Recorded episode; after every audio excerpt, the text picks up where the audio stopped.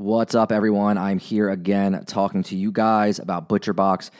You guys know I've actually used ButcherBox before they were a sponsor. Uh, it's just really good meat at a really good price. You don't have to go to the grocery store. You don't have to worry. The beef is one hundred percent grass-fed. The chicken is organic. The pork is humanely raised. The seafood is wild-caught. It's just good quality stuff. You save a lot of time. It's convenience.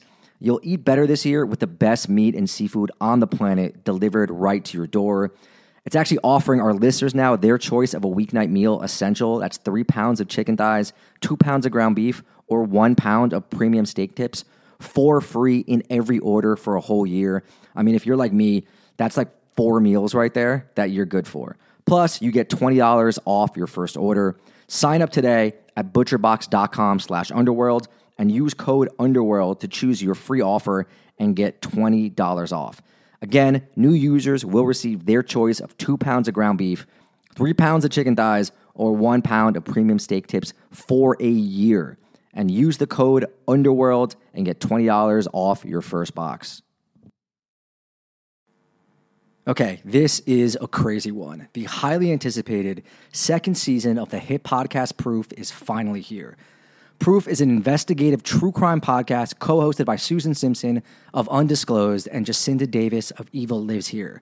Proof made headlines for its first season in two thousand twenty-two after proving the innocence of two Georgia men serving life sentences for murdering their friend Brian Bowling when they were just seventeen years old. So twenty-five years later, on December eighth, twenty twenty-two, both men were freed based on evidence that was unearthed in Proof, in the podcast, which, again, insane.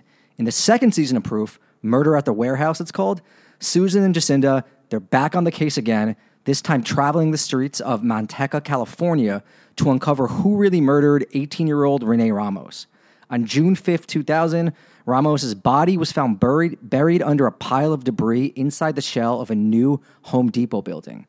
Despite tips hinting at alternate suspects, tips that were ignored until now, Renee's boyfriend, eighteen-year-old skateboarder Jake Silva, and Ty Lopez, the thirty-three-year-old the thirty-three-year-old uncle of one of Jake's close friends, were arrested and convicted of her murder. Fans of true crime and investigative series won't want to miss this riveting new season. Again, last season, they got someone off. They got two people off of a murder. So follow the case as Susan and Jacinda uncover long-overlooked evidence about what really happened to Renee by listening to Proof, Murder at the Warehouse, wherever you get your podcasts. August twenty-ninth, nineteen eighty-six. The funeral is like nothing the city of Oakland has ever seen before. eight thousand people line the streets. There's a horse-drawn carriage pulling the coffin, and the convoy also has four Rolls Royces, ten white limos, Cadillacs, and Lincolns, all driving with it. It's a two-hour procession over eight miles. And it's not only going to make local news, but also national news. The Feds are there too, parked right alongside the convoy in a red Ferrari that once belonged to the dead man that they had seized when he was arrested. And they're taking pictures of anyone they think could still be involved in his operation. The kids the news crews interview say they love the man, that they want to be like him. Others talk about how he donated to charity, kept the people in the neighborhood with food on their plates. One woman tells them, without jobs, what did they expect the people of the neighborhood to be involved in? Who did they expect the kids to look up to? Others say he was a scourge, that they're glad he's dead, and shocked that he's being celebrated like he is. A councilman tells one journalist that it's, quote, hero worshipping of a murderous thug. When the service finally finishes at a local church, the loudspeaker plays Smooth Operator by Sade, a fitting tribute for Felix the Cat Mitchell, dead at only thirty-two years old. Founder and leader of the sixty-ninth mob, My Other Brother, said to have been the first drug lord kingpin Oakland has ever known, a man who set the tone for decades to come. He had driven that red Ferrari and other exotic cars through some of the grittiest streets in America, flanked by his assault rifle-carrying lieutenants, and kept massive housing projects locked down like fortresses while dripped out in full-length fur jackets and glittering diamonds, while donating to charities and passing out cash all over East Oakland before it came crashing down. After his crew attracted a little too much attention from the Feds with what came to be known as Oakland's Bloody August. After he was finally locked up a few years later, he had told the probation officer before he was sentenced, according to the L A Times, "I like money, I like jewelry, and I like fine cars, and I went out and got them. Isn't that the American way? For such a high-profile criminal, too, it's kind of crazy he was killed a year into his prison sentence, reportedly over a debt of only ten dollars. This is the Underworld Podcast.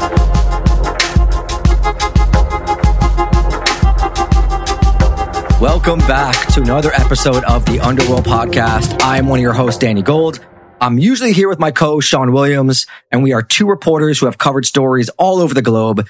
And every week, we bring you stories of organized crime and everything related to it from around the world, historical, present day, future, and all of that. It is Cautionary Tales from Cautionary Tales. And actually, Sean is not here today. He, uh, he went a little too hard on a Tuesday. I can't really blame him because the reason we didn't record yesterday is because I went too hard on a Sunday night. But we are joined by our audio producer, Dale Eisinger, who is stepping in to uh, to play his role. Hey, Danny. Interesting to be here. Yeah, hi to our hi to our listeners. I'm the guy who, when you complain about the sound or the music, I I think, oh, that's a thoughtful and carefully worded comment and not at all hurtful. and uh, I thank you for that suggestion, which I'll think about incorporating. So yeah, great yeah. to be here. Yeah, thanks for thanks for cleaning up everything, all the mistakes that we make always. Yeah. As always, too, we have bonus stuff, interviews, mini episodes, scripts, notes, sources, all up on the Patreon at patreon.com slash Underworld Podcast, where you can choose to support us and also get our episodes ahead of time and commercial free. We've had quite a few people sign up the last month or two, so thank you for all that. We really appreciate it. So this episode's actually came about because a friend of mine from the Bay Area had offered to do an episode on Felix the Cat Mitchell and then never did, which is always what happens when people offer to do episodes. And I figured I would jump on it. And we've kind of neglected California and the Bay Area, though we do have some representation coming up on our episode ideas list that we haven't gotten around to. And it's really a shame because despite producing some of the worst rap known to mankind, the Bay Area has also produced like a whole lot of notable criminals and mafiosos and gangsters with some incredible stories out there.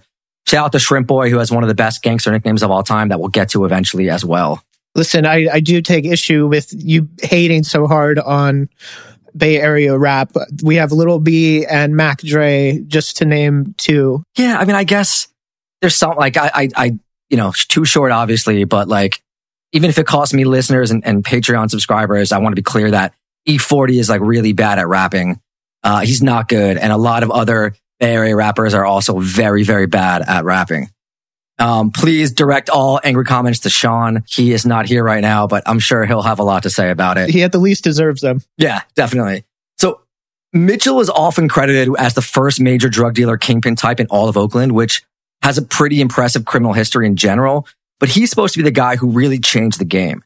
And he's got this title as well as others like most influential, whose power is still held in the street, stuff like that. Said to have been the first gang leader to really have set up the whole vertical integration, top up, top down, wholesale, the retail operation in the U S. You know, think of Nino Brown and New Jack City and all that. Some sources actually say he was the inspiration for the movie, but most sources I've I've read kind of point to the Chamber Brothers as as the inspiration for New Jack City. I don't really know, you know, I don't keep up with like whatever Don Diva or Feds is saying, but I'm sure someone will correct me in the YouTube comments. One thing though you learn being a reporter, and, you know, even just reading about a lot of this stuff with the first, like, so-and-so, most influential, most dangerous, most powerful, all these sort of superlatives that get attached to gangsters, a lot of times they're just kind of made up in a way, especially when you look at historical stories. You know, it could be law enforcement that wants to make a guy seem scarier, bigger than he is for obvious reasons, or the gangster in question, maybe sometimes even his neighborhood or his city, that want to hype him up as the biggest and baddest, or it could just be like a journalist or editor who wants to make the story bigger itself and more sensational. Yeah, I would wager it's this this last option. Some poor rube way down in the publishing industry doing their best to make a name for themselves by just engineering this superlative out of words. I'm definitely not speaking from experience. Yeah, I mean, I I, I gotta say, Dale actually has worked the streets in New York doing the stuff that I used to do, covering crime and breaking news, all that. So you definitely, uh, you know, you've definitely been there as well, bringing some level of expertise to all this. Yeah, I mean, Lord knows I'm guilty sometimes of that same thing, even when I'm writing headlines for YouTube or for this podcast. Uh, and a lot of that stuff, it's not really quantifiable. You can't really measure most dangerous or most influential, you know, or money coming in is often just a guess, as we've talked about. Though obviously, you know, in some cases like El Chapo or a hitman who gets charged with a certain number of bodies or confesses, you can actually quantify some of it. But yeah, I'm definitely not just padding out this episode because there's not that much source material. Moving on. Felix Mitchell, he's born in nineteen fifty-four in Oakland, California, and he's the third of six kids to a single mother. His father had died of cancer, and he lives at first near a neighborhood called the Acorn Projects before his mother moves the family to the east side of Oakland, which is the sixty-ninth Village, the San Antonio Village Housing Projects, which is kind of a notorious area. Now, I'm not sure if it's a notorious area before he gets there, or or if it becomes a notorious area like with him being there and taking over. But I'm sure, again, we'll uh, we'll figure that out. It's kind of a chicken and egg situation when it comes to situations like this. I don't know either, Danny. That's why I'm here. At first, he's a quiet, like studious kid, good kid, smart. I mean, aren't we all at first, you know? Yeah. But he's grown up poor in the projects in Oakland in the sixties. Obviously, he soon decides he needs some cash. You know, his family's not eating too great. And he starts stealing, hustling, selling weed. And in a relatively short amount of time, he drops out of school and starts selling heroin in his neighborhood. And and sixty-ninth, the, the village, his neighborhood, those projects, it's right next to the Oakland Coliseum. So it's sort of like how Broadway was or has been in New York City, right? It's a spot for hustlers, dealers, pimps, prostitutes, everything you could think of. And there's going to be a ton of foot traffic. Honestly, it sounds like a place I would have loved when I was like twenty-three to twenty-seven, maybe, just like not knowing any better, just hanging out. Yeah, definitely would have, would have gotten robbed there, both of us. Oh, okay. Mitchell, he's soft-spoken, he's smooth, he's tall, he's thin, he's good-looking. It's kind of how he got the name The Cat. You know, he was just this laid-back dude that um knew what to say and knew what to do. He even does a little bit of pimping during this time and picks up his flashy style from Oakland's pimps. I mean, this is like the real heyday of that stuff. Think of like seventies blaxploitation films, outlandish gauche designer threads, mink coats to the floor, all that sort of stuff. Just the image you have of the seventies pimp. This is it right there. It's when movies like The Mac were coming out. And this is really when Mitchell kind of develops his persona a bit, his designer style, his pimp-like qualities, and his smoothness. So, yeah, this is the seventies. Crack isn't even a thing yet, and cocaine is mostly for rich, wealthier people with money. You know, it's a society drug. So the thing on the streets right now is heroin, and it's getting huge. Remember, we had all those Vietnam vets coming back that had gotten addicted over there. The French Connection, you know, had gotten blown up, I think, a little bit later, but that had been a thing before. Uh, and there, I think there was, there was the Pizza Connection, too, was around that time. But the Golden Triangle was pumping out heroin that's coming into the U S and just flooding the streets. And Oakland, too, we should talk about the environment that was in Oakland. The city was at one point the second biggest port operating in the world. It's always been a major transport hub, a major maritime port city. And during World War Two, production and industry around there really ramped up. It plays a very important role, too, in Black history in America, and we'll get to the Black Panthers in a bit, too. But Oakland, with its longshoremen jobs and booming industry, attracted a lot of Black migrants who were kind of fleeing the terrible conditions they were for- forced to endure in the South during the first half of the twentieth century. If you haven't read Warmth of Other Suns, which is about America's great migration of Southern Blacks to Northern cities, it's a really remarkable book, and I certainly won't be doing a, ju- a situation there justice, but definitely read that if it's something that interests you. So this period from like the nineteen tens to the nineteen sixties, maybe early seventies a little bit too, it saw millions of Black Americans leave the South for better opportunities. And there were plenty of opportunities. You know, there were these manufacturing jobs, labor jobs, construction. All of that was in Oakland. Here's how the website Oakland Here and Now puts it. In the paper of record. Yeah, yeah, of course. Quote, tens of thousands of these migrants came to Oakland, drawn by the promise of plentiful jobs in a city at the center of the region's rapidly expanding wartime economy, bolstered by an infusion of federal defense sector spending for shipbuilding and the construction of the Oakland Army Base and Naval Supply Center. A wartime labor shortage, coupled with a directive by Franklin Roosevelt ordering federal contractors to integrate their workforces, prompted Blacks to flood into the city to take jobs on the railroads, shipyards, ports, docks, and military supply centers that were an integral part of the war effort. The availability of plentiful and relatively lucrative jobs engendered a new Bay Area Black middle class, many of whom settled in West Oakland, where most of the maritime jobs were centered and where several housing projects had been constructed. So correct me if I'm wrong, but it sounds a little bit like the growth in Oakland came out of a part of the New Deal we don't seem to talk a lot about, which is the concept of government contracting and graft. I don't know if, if like it was contracting was a specifically new thing in that regard. When they're saying contractors, I think they're just people that were hired out to, to build the military stuff during, during the war. And I don't know about graft either, though. I'm sure there was graft. I'm not sure how prevalent it was on those ports and whatnot, but it's, it's definitely, yeah, I mean, these, these jobs that were created, it wasn't just, I think, from the wartime effort in northern cities. There was also manufacturing before that. Of course, that goes away, which we'll talk about in a minute. But apparently in Oakland, a huge part of it was the defense industry getting this money to start building stuff during the war. And obviously, uh, there was a dearth of, of male labor because people have been drafted and sent as well. Wild. Now, of course, it wasn't like the North was like utopia for Black Americans, right? They were they were often segregated into crummier neighborhoods and given less, less resources and things like that. Yeah, we call that redlining. Right. That was the the documentary title of um the the doc I, the first doc I did in Saint Louis, The Red Line, because it's a similar thing. If you guys heard the Saint Louis episode, I talk about what happened there as well. And the thing is, though, there were jobs, right? People people could eat, but of course, in the sixties and seventies, a lot of those manufacturing jobs, those working class jobs, they start disappearing. Apparently in Oakland, this actually started in the late forties and fifties and such, this downturn.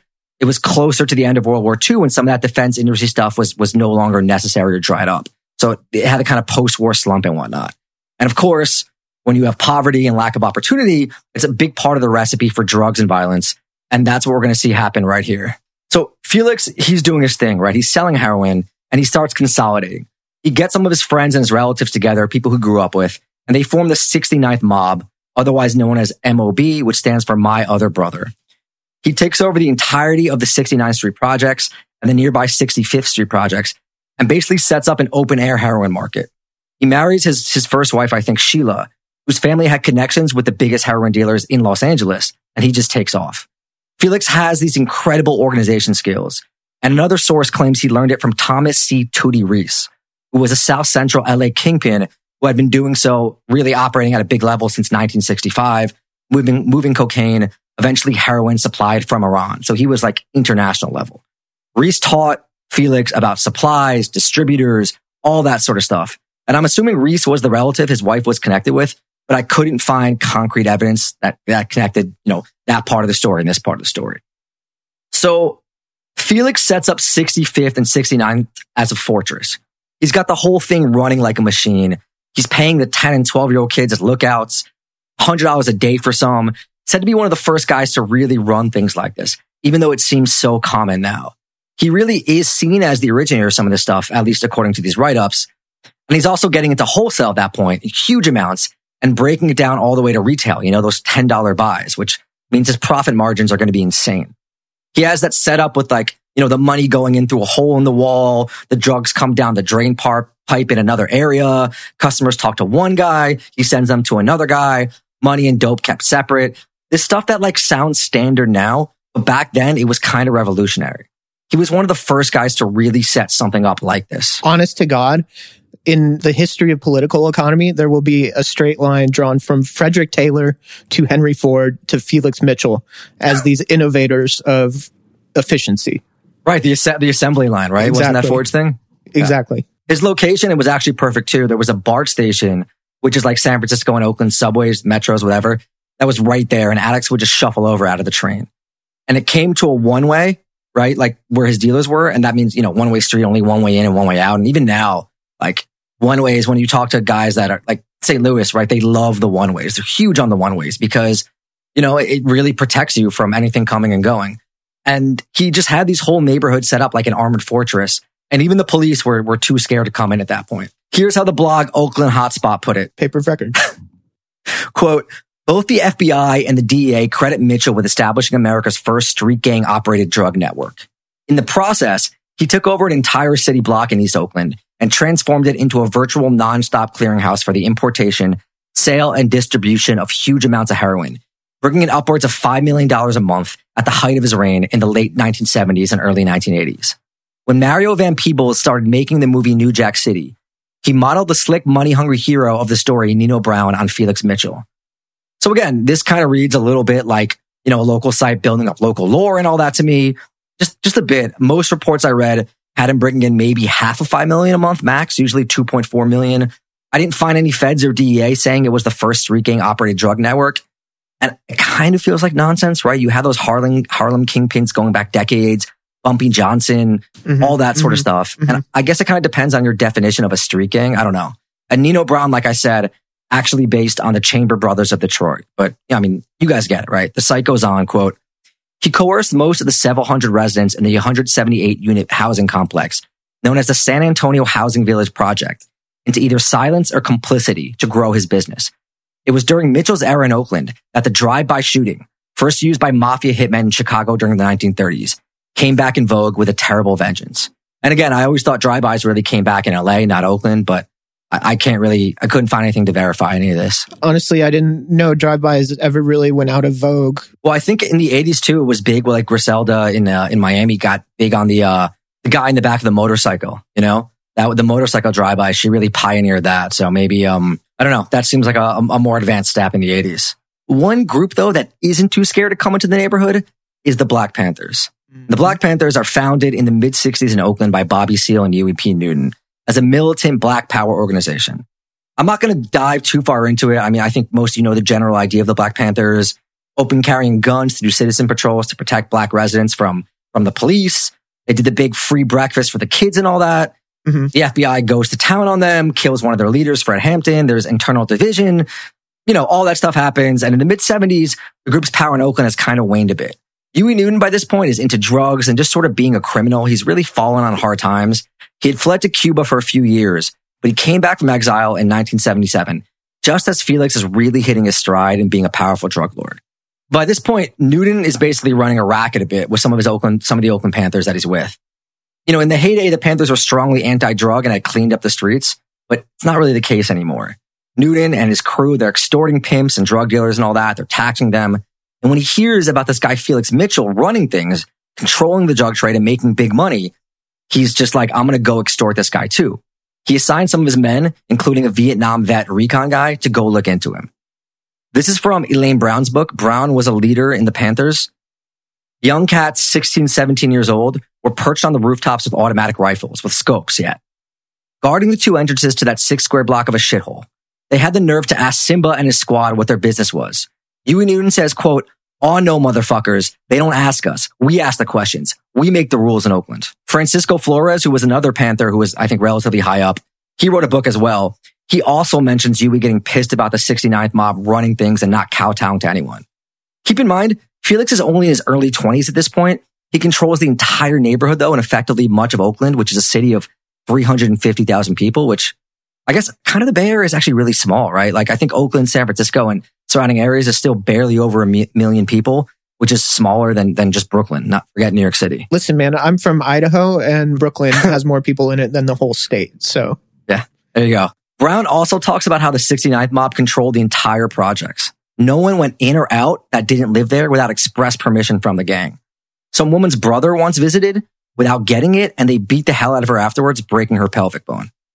So the Panthers, they make a move against Mitchell, right? They press him and they press his crew. And Mitchell says, like, no way, I'm getting fucking taxed. I'm I'm the king of Oakland. So there are some incidents, some back and forth, some dro- shootings, drive-bys. I found a summary of an incident in charging documents against Mitchell and his crew from years later. So Mitchell, like, like any smart drug dealer, right, has a lot of businesses he propped up to use his fronts and all that. And he uses his limousine service office as a headquarters. He's there with his people one night in nineteen seventy-seven, and the Panthers had come by looking to extort them earlier in the day. Huey Newton's people, they'd been driving a white van around, and Mitchell and his crew, they get word that they've come back and have already circled the block a few times. So Mitchell's with a few of his guys, and he tells them, let's go out, let's check out this van and see what's up. So they get in their cars, and they go looking for it. Mitchell spots it, yells to the guys to do something. There it is. They're all armed, and one of his guys fires a shot into the van. It turns out this van was just like a not the Black Panthers and just a random group of Mexican guys. God. They end up killing one of them that night and were later charged for the murder, which is why I was able to read this in this charging document I found online, which is, you know, just amazing what you can do with a simple Google search, I tell you. Yeah. Journalism. Eventually, Felix and the sixty-ninth mob reach a truce with the Panthers after he had a sit down with Huey. And they even end up at Felix's funeral, which I talked about in the beginning. Huey, unfortunately, you know, years later, he goes way too deep into cocaine, ends up really getting into the streets. He's killed in nineteen eighty-nine by a drug dealer, apparently to impress gang members in the Black Guerrilla Family and to take over a crack ring. Now, the Black Guerrilla Family, I haven't heard of that in a while. The, the last I heard of them, this incident where this guy, Ishmael Brinsley, came to New York City from Baltimore and just shot two random cops in a car, and he said it was in retribution for the the killing of Eric Garner. He claimed to be a member of the Black Guerrilla Family, if I recall correctly. Yeah, I mean, I think they're I think they're still around.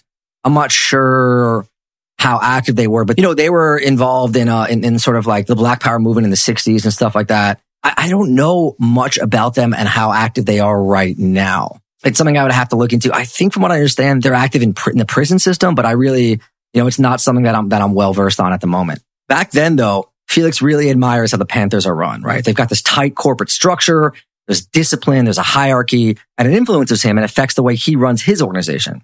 To be clear, too, like, Felix was sharp as hell. He was real good with numbers, good with finances, good with organization. An F B I agent tells a journalist for the L A Times, quote, "Felix could have been a C E O. He had a knack for business. Unfortunately, the business was heroin." That's also like a cl- that's like a very Law and Order, you know, like Ice-T mm-hmm. line. Yeah. He's a brilliant businessman, except that business is heroin. It's, you know, something it's along very those lines. nineties writing, like yeah, it's yeah. definitely like a like a Borscht Belt cop joke. You yeah, know? yeah, yeah. But I'm, I'm with it. It's or or good. A D A at like a press conference. Yeah, Felix was also influenced by by the mafia movies that were coming out around then. He used to make all his people watch movies about Al Capone, you know, movies like The Untouchables, and he kind of built his persona too. And that of his crew around them, all the way to like jumping out of cars with machine guns and things like that. Whoa. And he also made them watch The Godfather because he wanted them to know about codes of honor and shit like that, which, I don't know, I kind of feel like most mafia movies and stories in general feature, feature like a heavy dose of betrayal yeah. as opposed to uh, really the honor code situation. Like, I'm reading the book Goodfellas is based on right now. And without the charm of like Ray Liotta and De Niro, let me tell you, it's like way darker than you can ever imagine. And it's just one... Like one betrayal after another of, of best friends and family members, just like, you know, literally killing each other. It's just, it's nothing but betrayal. It's also not all Felix did that echoed the way the Panthers were, right? He became famous for supporting community youth programs, donating to sports teams, you know, charities all over the hood, putting money and food in people's hands. I mean, you know the deal. Turkeys at Thanksgiving and whatnot, hearts and minds, Robin Hood. The kind of thing that that you see a lot happen. He got increasingly popular because of it. He's basically at this point becoming this urban legend, like a street folk hero. The comic Mark Curry, who was Mister Cooper and Hanging with Mister Cooper, I love that show. Came up in Oakland. Yeah, great show.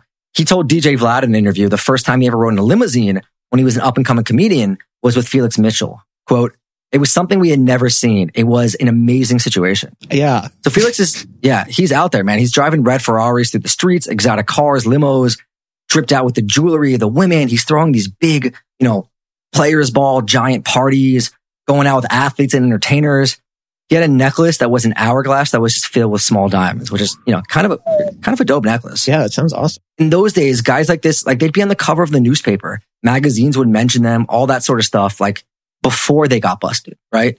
Dude was just like a legend in the streets. And this guy, Little D, who became a kingpin after Felix, he was also interviewed by Vlad. And he said, quote, "The way he dressed up, I never seen nobody as fly as this guy." Damn. Here's Oakland hotspot again. The paper of record. Yeah. Quote, "In the process, Mitchell became something of a folk hero to thousands and thousands of Black Americans living in what was then one of the grittiest cities in America.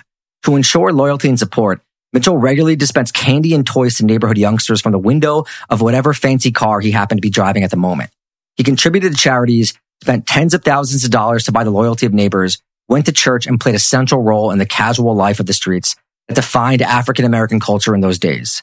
Felix Mitchell was the archetype of the O G, the original gangsta, and his fame is celebrated in rap music, movies, and in the life of the streets in Oakland, and places just like Oakland all across America." So he's the archetype. Is this a good thing, a bad thing? And he sounds kind of nice, but you must wonder, is he doing those things just to have this public persona? You're, you're saying they're always in the newspapers and stuff. Yeah, I mean, obviously, you know, it's, I don't think it's good to revere a, a drug lord, but there's reasons for it. And he, I, like, you know, he was doing these these nice things for people, but he also was getting those people's parents and grandparents hooked on fucking heroin. Right. And, uh, you know, and, and, He was said to he was ruthless. You know, bodies were dropped. He was mm. said to, like, I think this wasn't an exaggeration, but they said if you messed up the, the business, he would take your hand. Oh, Jesus. You know, that kind of sounds like a bit a bit much to me, but you know, yeah. he was a smooth guy. But like, don't forget, these guys are brutal. You know, and they. So yeah, it's, I mean, it's a mixture of both. You know, mm-hmm. so he has the community locked down. He has much of Oakland locked down. He's fly as hell. He's having the time of his life. He reportedly has twenty-five lieutenants under him. Damn. And he's expanding, not just in Oakland, right? Sacramento, Vallejo, even out of state to Michigan. Wild. That doesn't mean other people aren't going to try him. And there's two other gangs with charismatic kingpins that are on the rise. The first is Funktown U S A, which is led by Funktown Harv, government name Harvey Whitington. Okay, but Funktown U S A, this honestly might be the best gang name so far on the on the podcast since the beginning. Yeah, it's pretty good. I think it's it's what the neighborhood was called as well. Yeah, and that's where the name came from. But it still it still rules. It Even Funktown awesome. Harv, which sounds like it could like sounds like a like a, a you know disco D J, is still pretty mm-hmm, cool. Mm-hmm. He's a former high school football star, only in his early twenties when him and his crew started to take it to Felix and the sixty-ninth mob. Harv had previously been a lieutenant in the other gang on the rise, the family, but he got into a fight with another lieutenant over a woman and he split from the family after that lieutenant shot him in the back. And the family is an all-time low cool name for a gang. It's I mean, too obvious. Yeah, it's pretty standard, but yeah. you know, getting shot in the back like that, it's just it's just a poor workplace environment, you know? That's what they call a... Uh, a macro aggression, not a micro aggression, but like you're going to leave the company after that, right? You're going to, you're going to have something to say. Yeah. That's, that's the kind of stuff you get subtweeted for. Oh yeah. Maybe even outright. Maybe yeah. tweet that out loud. Yeah. The family is led by Milton Mickey Mo Moore, and they really came hard after Felix, leading to what's known as Bloody August. Moore was also a pimp and an R and B singer before, with a band called The Mnemonics that had songs like Time Brings About Change and Forever in a Day. So Mickey Mo was like, you know, kind of the upstart then. And he had read an article that said Felix was bringing in ten thousand dollars a day and decided he wanted a piece. He actually got arrested in nineteen seventy-nine with three pounds of heroin at San Francisco airport, but he got off on a technicality. Which is the best way to get off.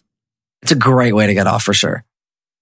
Moore's actually a pastor now after serving a pretty lengthy prison sentence because, you know, of course. And he has an amazingly bad GeoCities website. Here's how he describes his start on it. Quote, "In the summer of nineteen seventy-seven, I was selling heroin out of my apartment when the Oakland Vice officers kicked in my door with their guns drawn, screaming they had a search warrant, demanding my lady to lay down on the floor. They searched the apartment, but they didn't find anything. So this prompted my brother and I to put together a plan that would upset Oakland and put me behind the scene. That was the beginning of the family." At first, Moore and Felix are cool. They get along, they give each other space, but that doesn't last long. What happens is, and this is from... Uh, a gangster documentary series, I think that was airing on, maybe it was on B E T. I think it's called America's Most Evil Gangsters, but they did an mm. episode on um on Felix where uh, there was actually a good source. Usually I don't get a lot from documentaries, but I used quite a bit of it to build out this uh this episode. In the summer of nineteen eighty, some guy, some dealer sets up shop selling where Felix has territory, and he says he's selling for more. Felix's people respond by shooting, you know, shooting that shit up. Moore's people kidnap Felix's son, and things just go haywire. Six people are killed in a matter of days, one of Felix's crew and five of Moore's. That includes the grisly triple murder of three family members, two brothers and a sister-in-law, and their bodies are found strangled and shot execution style with plastic bags over their heads by a jogger. Some of Mitchell's crew actually brag about it, and it's dubbed Bloody August, and it brings down a hell of a lot of law enforcement attention, including federal, which is, you know, not not good. Anything named Bloody is probably not going to be...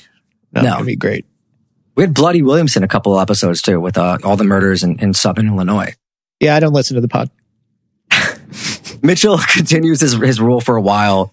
He's taken private jets to Paris. He's buying properties all over. He's setting up more businesses. He's getting everything in his house gold-plated. You know, just the regular life of luxury. That heavy carbon footprint lifestyle. Yeah, yeah, that's exactly what it is. But the feds are on him. They're pressuring his people. They're monitoring all that. He moves down to the San Fernando Valley to get away from it because shit was just too hot.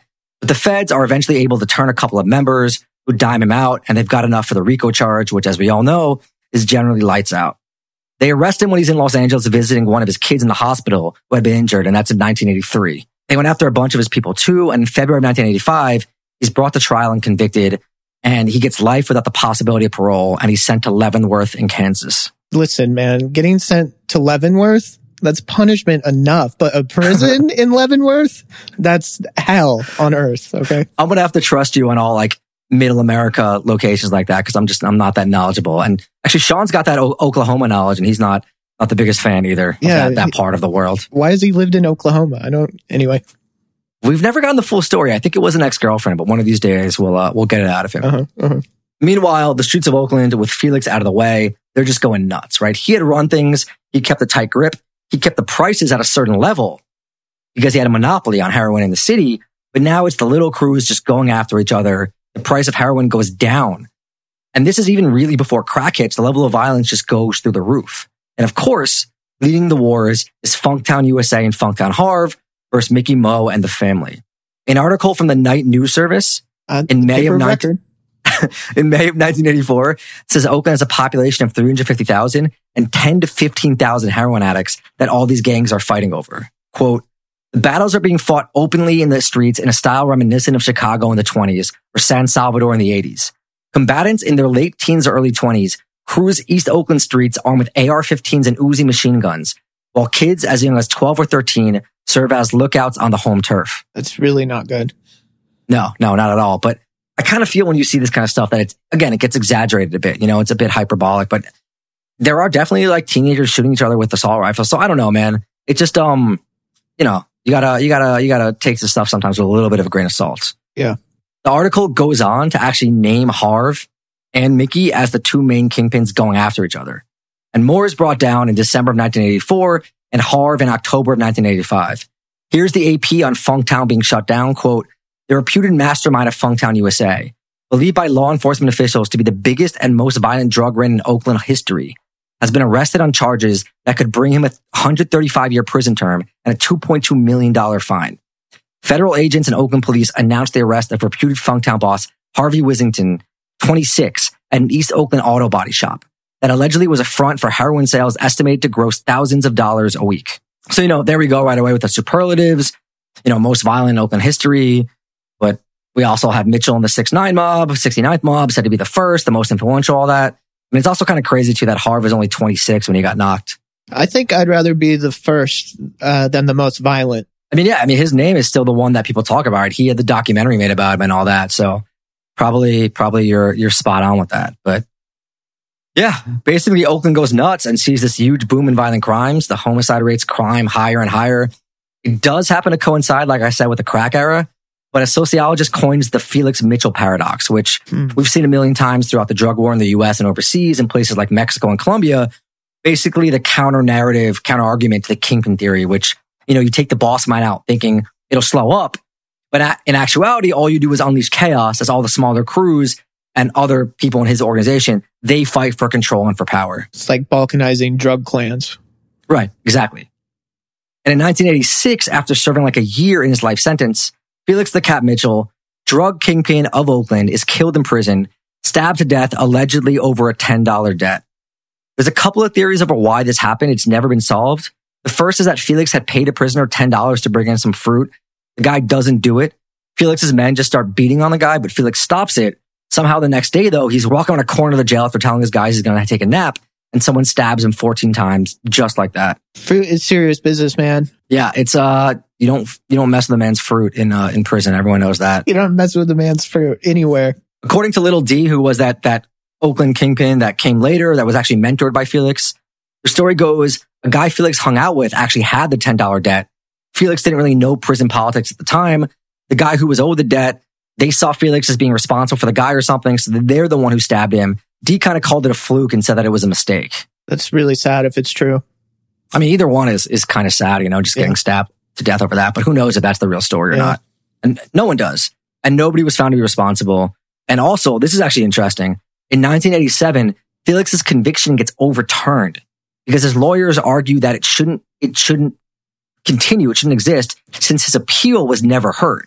And that means that all of Felix's assets that were confiscated get returned to his family, which is like, I, I mean, I don't really understand how that how that works. It's the law, Danny. It is. Here's the A P in nineteen eighty-seven. Quote, the conviction of Felix Mitchell of Oakland was overturned Wednesday by the Ninth U S Circuit Court of Appeals, which relied on its ruling in a nineteen eighty-three case that conviction cannot stand unless the defendant has been allowed an appeal hearing. And, quote, Cherney said Mitchell's appeal had raised the issue of whether he could be convicted of both conspiracy and operation of a continuing criminal enterprise without violating the constitutional ban on double jeopardy. So, yeah, I, I still don't really get it. It doesn't explain why he, all the illegal assets go back to his family. I mean, I'm not gonna, I'm not gonna look too far into it. Look, I'm no, I'm no fan want. of the law. Okay, I'll admit. give the, give the family the assets. It's fine with me. Get, they get that red Ferrari back. Exactly. And then, of course, we have the story of the funeral, which we told in the cold open with the crazy procession and national news stories, and this kind of divided between the people who celebrated Felix as an icon, someone who made it big and took care of his people, and those who saw him as a monster who preyed on his own people.